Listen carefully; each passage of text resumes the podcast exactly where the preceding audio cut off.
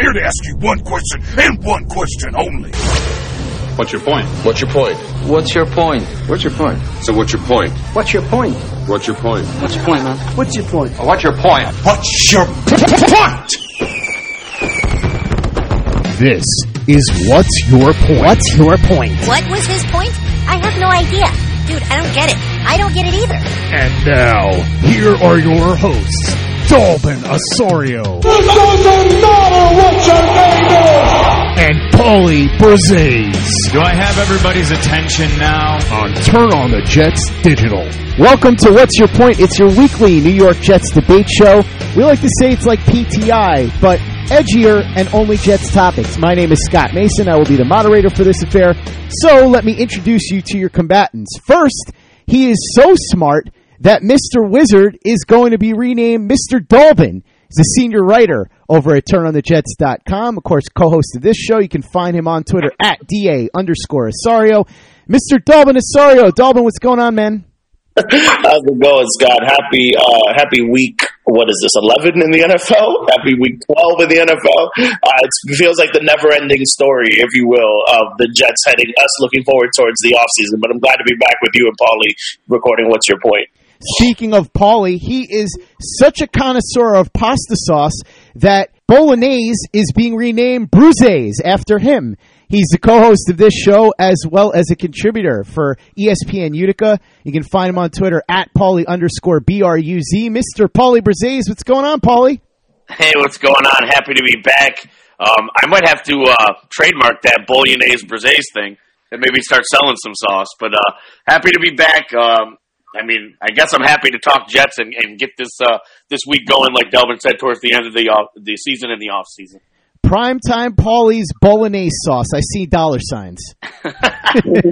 Everybody's got a price. and our special guest judge this week, he knows wrestling in Memphis like I know the voice of Verne Lundquist. It's true. I have an unhealthy obsession with the big guy. There may be a restraining order involved. I can neither confirm nor deny. He is the co-host of the great show Booking Memphis with the legendary Jerry Jarrett and now has started a brand new podcast with former Memphis booker Randy Hales as well. You can follow him on Twitter at Sean Reedy16. Mr. Sean Reedy, what's going on, Sean? Hey, thanks for having me. I am known online for the wrestling stuff, but in my other life, I am a tortured Jets fan. Uh, so thanks for having me on, and can't wait to hear it. Oh, aren't we all tortured Jets fans? In fact, I think that that's the whole point of this show. It's like audio therapy for tortured Jets fans. And we have a very clear and distinct rule for this audio therapy. I'm going to go ahead and explain the rules for anybody who's unfamiliar.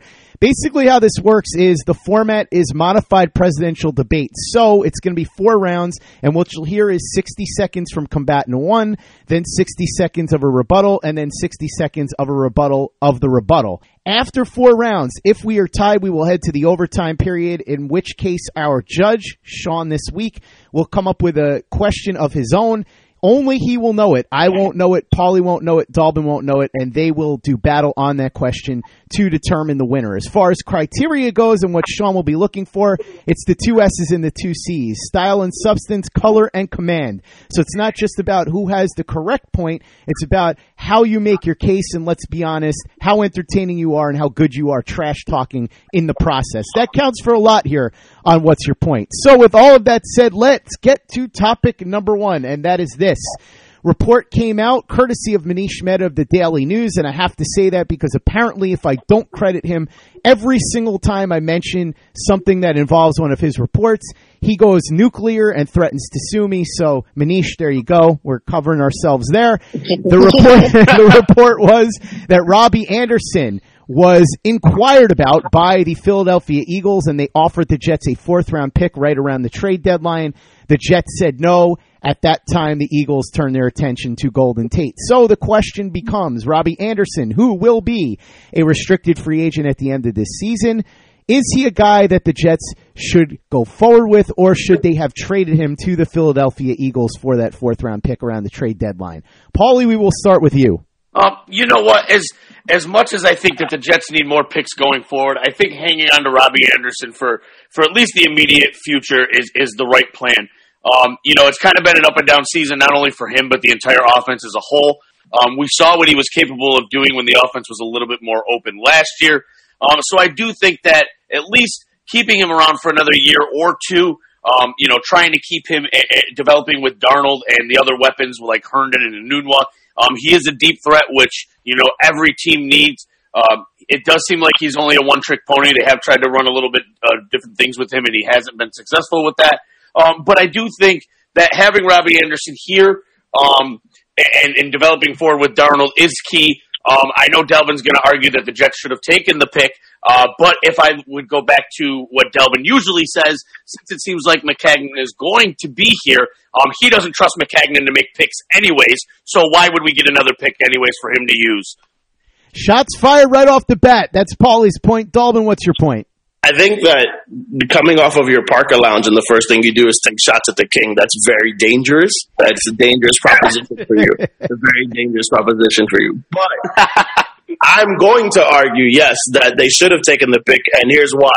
You're right. I do not trust Maccagnan. I don't trust him with second round picks. I don't trust him with third round picks. I do trust him with fourth round picks, though. He got Chris Herndon in the fourth round, who again looks like a playmaker going forward. And I think for me, the bigger issue isn't even so much the pick; it's the fact that Robbie Anderson here now has remains still a guy that does one thing, and he doesn't do that one thing particularly great. He led the league in, in, in deep pass touchdowns last year with Tyreek Hill, and this year has fallen off the map. And and for me, he's a guy that has constantly he's pined for Pro for Pro Bowl votes. He's complained about not getting the ball, and I know that the top tier receivers have a bit of a diva in them, but Robbie Anderson is not a top tier receiver, and I think ultimately he's a guy that the Jets aren't going to sign long term. You take into account the legal problems that he had before. I think that I think that ultimately the Jets looked to move him, and I would have moved him to for a fourth round pick.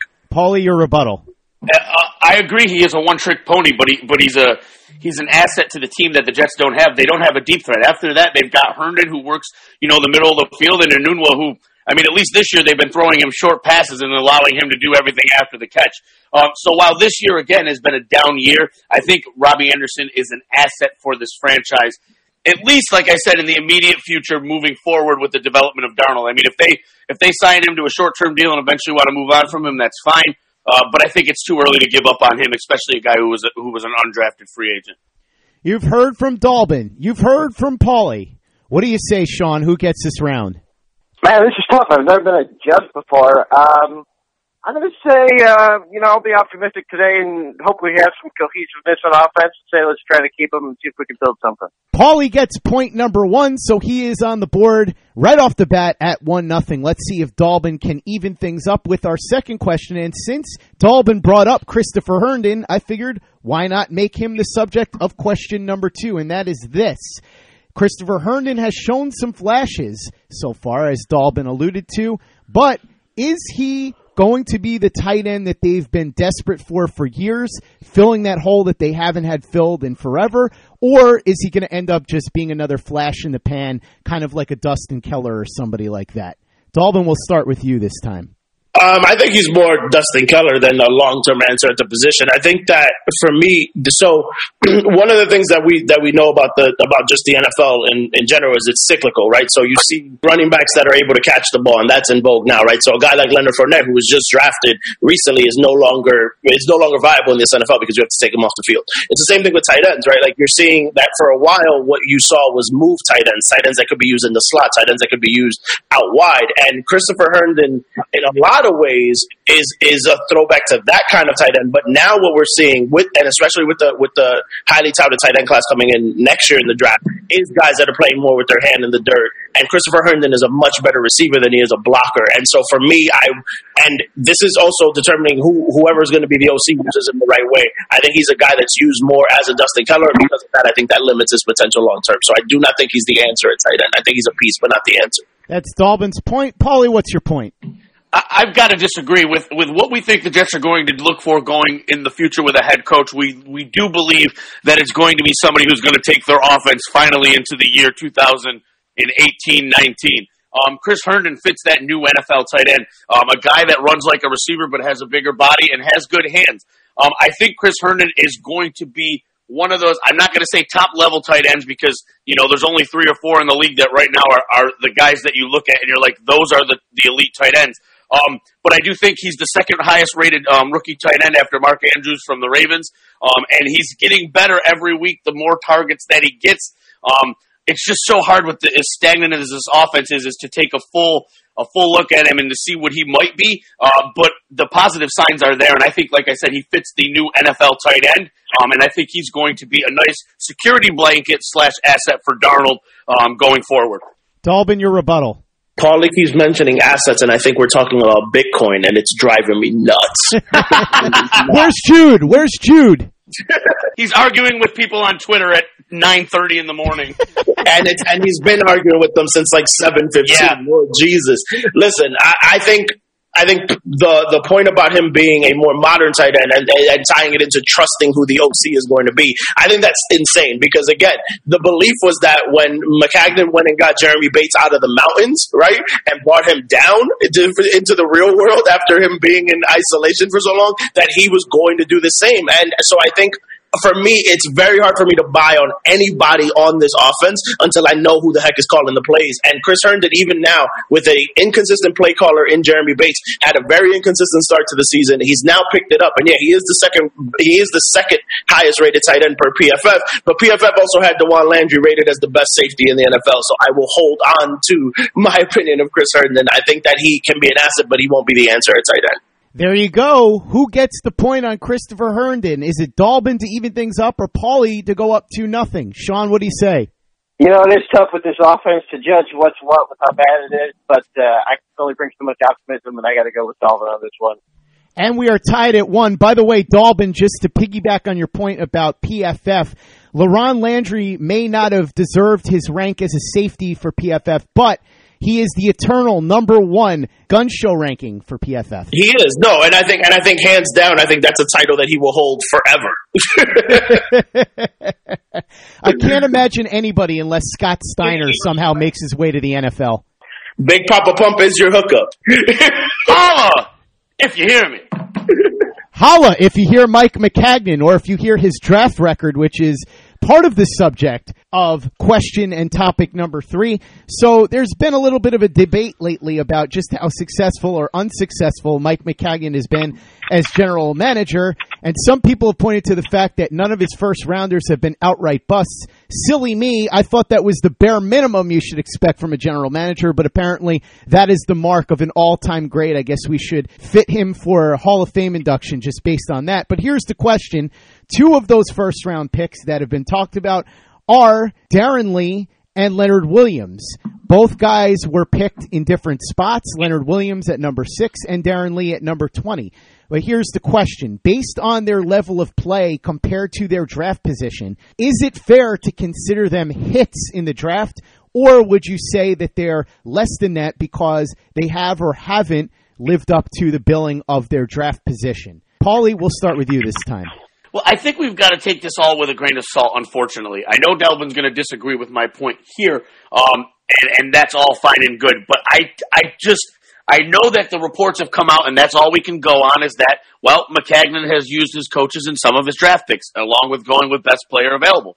Um, when he took a player like Leonard Williams, we thought it was going to fit right in with the with the defensive players that we had here, um, including um, you know, when we had Richardson and Wilkerson, and then when those guys left, his production went down. Uh, with Darron Lee, he was supposed to fit into Bowles' system and be the perfect Deone Bucannon, air quotes, if you will. So a lot of times I think that the right picks were made, but I also think that the coaching staff has failed them and not put them in the best position to succeed. We've seen Darron Lee come along this year in year three, and I love it. Uh, but there's too many times that Leonard Williams has is not you know, as productive as we would like. Um, I know everybody in the the popular thing is to put blame on everybody, and Maccagnan needs to take some blame for the lack of depth on this team. Uh, but I think he has hit on his first rounders. I just think the the major issue here is that the the coaching staff has failed to put um, the proper uh, the, the players in the proper spots to be as successful as they could be.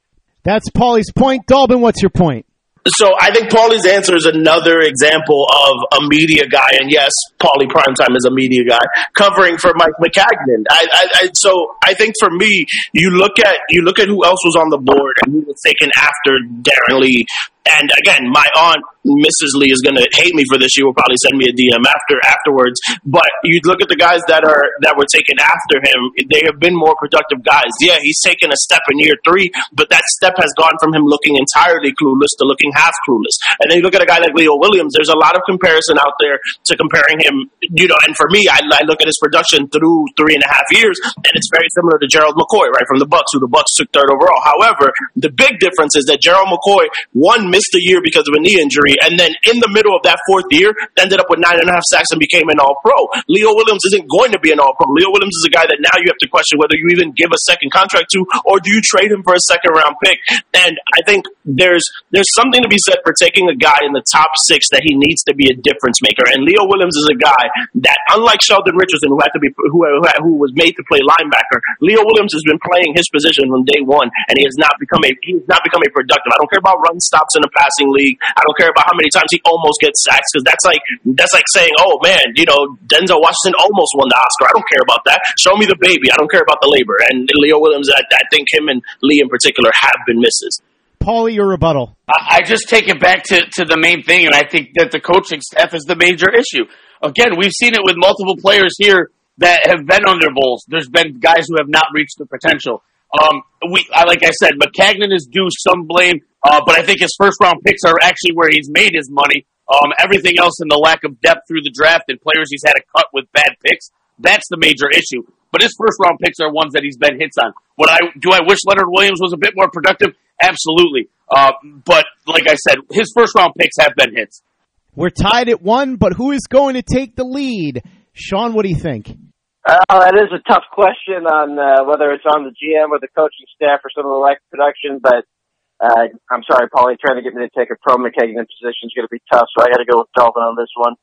Dalbin has taken lead two to one. By the way, excellent reference to our friend Mrs. Lee, who I like to say is the awesome aunt that I never got to have. So, Dalbin, we all need to hang out with Mrs. Lee soon, maybe around the draft after she convinces Nick Bosa and his family to pull an Eli Manning and force any team that drafts him to trade him to the Jets. Yes. We're all counting on that. We need her to step up. Mrs. Lee, be the hero that we want. We should just we should just hire her to be the GM. Then Paulie will have a real reason to cover for her. Moving along to our final topic, which will determine whether or not we go to overtime or Dalbin wins in regulation. We like to play to our guest specialty every week. So this week, our guest specialty is Memphis Wrestling. So I thought this would be a fun one. If you could pick anybody who was a coach or a player for the Jets at any point in team history, transport them back to the heyday of Memphis wrestling and make them into a wrestling character, who do you think would be the best one to be a success in that format? We will start with you this time, Paulie. So this was actually probably one of the easiest questions we've ever had on the show uh, when it came for me to make a decision. Uh, when I think of school wrestling, especially Memphis wrestling, I think of characters and I think of people who are going to be able to tell me a story and bring me into the story.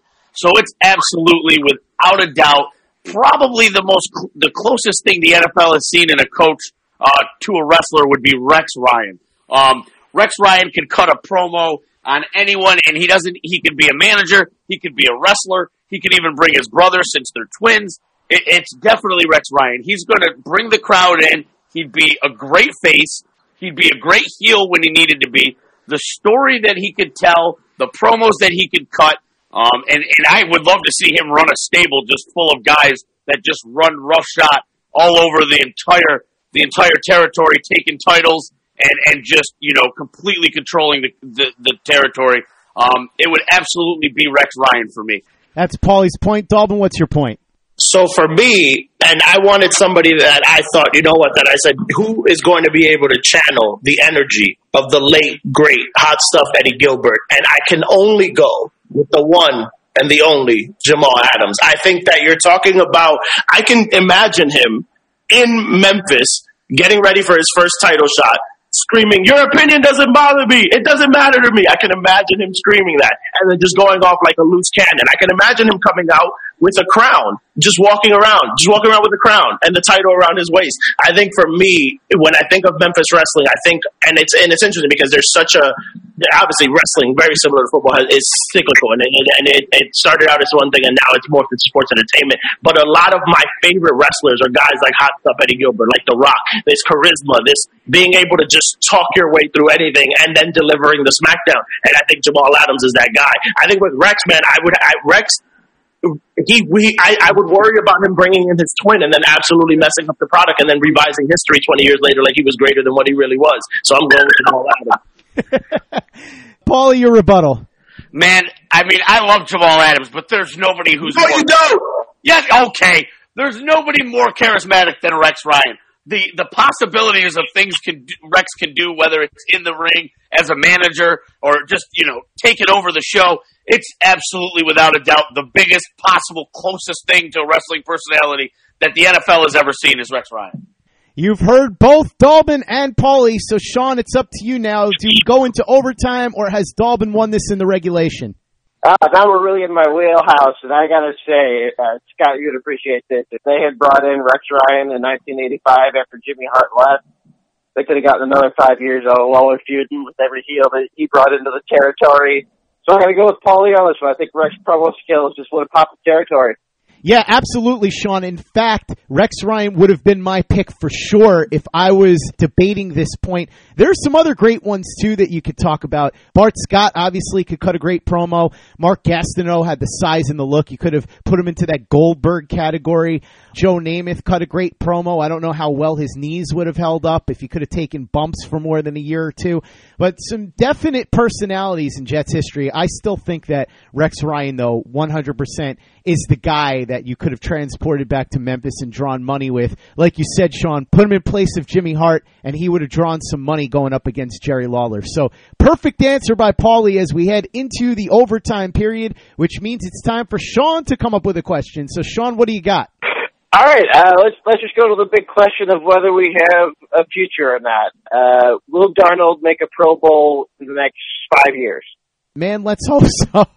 Paulie, you go ahead and take this one. I'm I'm gonna say yes, uh, even though it may be by default because so many players back out after a while. Uh, but I think that Darnold will. Um, listen, he just needs the, the correct coaching, uh, a better game plan. Um, he is. Everybody's worried about the turnovers this year. We know that's going to go down in year two with better coaching and a year under his belt. Uh, the injury set him back, uh, but I do believe that Darnold will make a Pro Bowl. To me, all pros are a lot more uh, important, but it seems like uh, based on Twitter, everybody seems to care about the Pro Bowl. Don't know why, uh, but I do think with, and like I said, it may be by default. Um, hopefully it's not because obviously if you play well, you end up in the Pro Bowl. Uh, but I do think within the next five years, Darnold will have at least one or two Pro Bowls uh, to show on his resume. That's Paulie's point. Dalbin, what's your point? Um, I agree with Paulie in the sense that all pro is more important, uh, and and people tend to gloss over that when they talk about you know, in general. But I'm going to say no. I think that you're you're talking about Sam Darnold stepping into he's playing quarterback in a conference that has Patrick Mahomes and Baker Mayfield, who will get all the votes going forward. I think, uh, barring injury. So you have them two. Then you have a, re- re- returning Andrew Luck. So that's three. Then you have so th- th- th- so those would be the three that I think would make it pretty consistently over the next few years. You still have Philip Rivers will probably get one as an alternate because he's just had a really really good year. Um, and then that's before we even get to you know, and Big Ben may get a you know one or two, and that's before we get into the 2020 quarterbacks coming into the league like Tua, who are very exciting, who always garner a lot of votes. I think Sam Darnold. He's gonna. I think he, he and Paulie as he was listening, and he's like, you know, he just needs a better offensive line, and he's this. I fully expected him to pull out a scroll and just read off a bunch of things that Sam Darnold needs because there's a, it's a lot of things. He needs to stop turning the ball over. He needs to stop trying to take the deep shot all the time and take what the defense gives him. I think that he's playing in a conference that, regardless of how well he does, unless he wins like multiple MVPs or whatever, he's always going to be in the in the in the shadow of guys like Andrew Luck, like Baker Mayfield, like Patrick Mahomes. So I don't think he makes a Pro Bowl in the next five years. Paulie, your rebuttal. So back to my point. I mean, we're already putting Tua in the Pro Bowl. Did you not watch the SEC championship yesterday? Oh my goodness! All right, so back to my point. Um, like I said, with all the guys you named, yes, they probably are going to make Pro Bowls. But as I stated, you know, a lot of times guys back out because they don't want to play in the game. So with Andrew Luck, with Patrick Mahomes, those guys might be playing, you know, for the game in February. So I think that that because of the reason that guys will back out, and I do think that that he will be in the top tier of of AFC quarterbacks. He might be six or seven range, and he might sneak in there. So I do believe that he will end up in a Pro Bowl within the next five years. You, you're you're saying that I put Tua in the Pro Bowl like you don't put Michigan in the championship every year. I ne- I never do that. That is the falsest claim you've ever. erroneous, erroneous on all accounts. Dude, dude, I know that our season every year comes down to the final game, and I know that ninety nine percent of the time we're not winning that game. So there's You no are more you are you are more fair than than other than other Michigan fans. Not not whose names don't rhyme with Ryan Zimmerman. Yeah, listen, I our national championship game technically is the game before the big the Big Ten championship, and they Right, never right. fucking win it. So When you said fair, it just made me think of Mike Francesa. Be fair, folks, okay? Just be fair. That's all I'm asking for. A little fairness, okay? Speaking of fairness, that's what we want from our judge. So, Sean, what do you say? We were tied at two. This was the overtime. Who gets the win this week? Oh, that's what hurts, and my heart wants to go with Paulie, but I think my head's got to go with uh, Dalbin. I just, I I hope I'm wrong, but I just, I don't see it. Wow! Not only are you super pessimistic, but you just gave Dalbin the floor for the next 30 seconds. I think Paulie right now is cutting a promo on his wife, the one that he was saving up to cut when he won this because he was counting his chickens before they hatched. And so now his poor wife is going to have to listen to him rant for 30 seconds. But if you're listening to this, you're going to hear Dalbin rant for 30 seconds. So Dalbin, go ahead, sir. And for the record, I love Jenna. Jenna's fantastic. So if she ever wants to come on and cut a promo for 30 seconds, I think she'd kill it. So so please give that message to Jenna for me, man.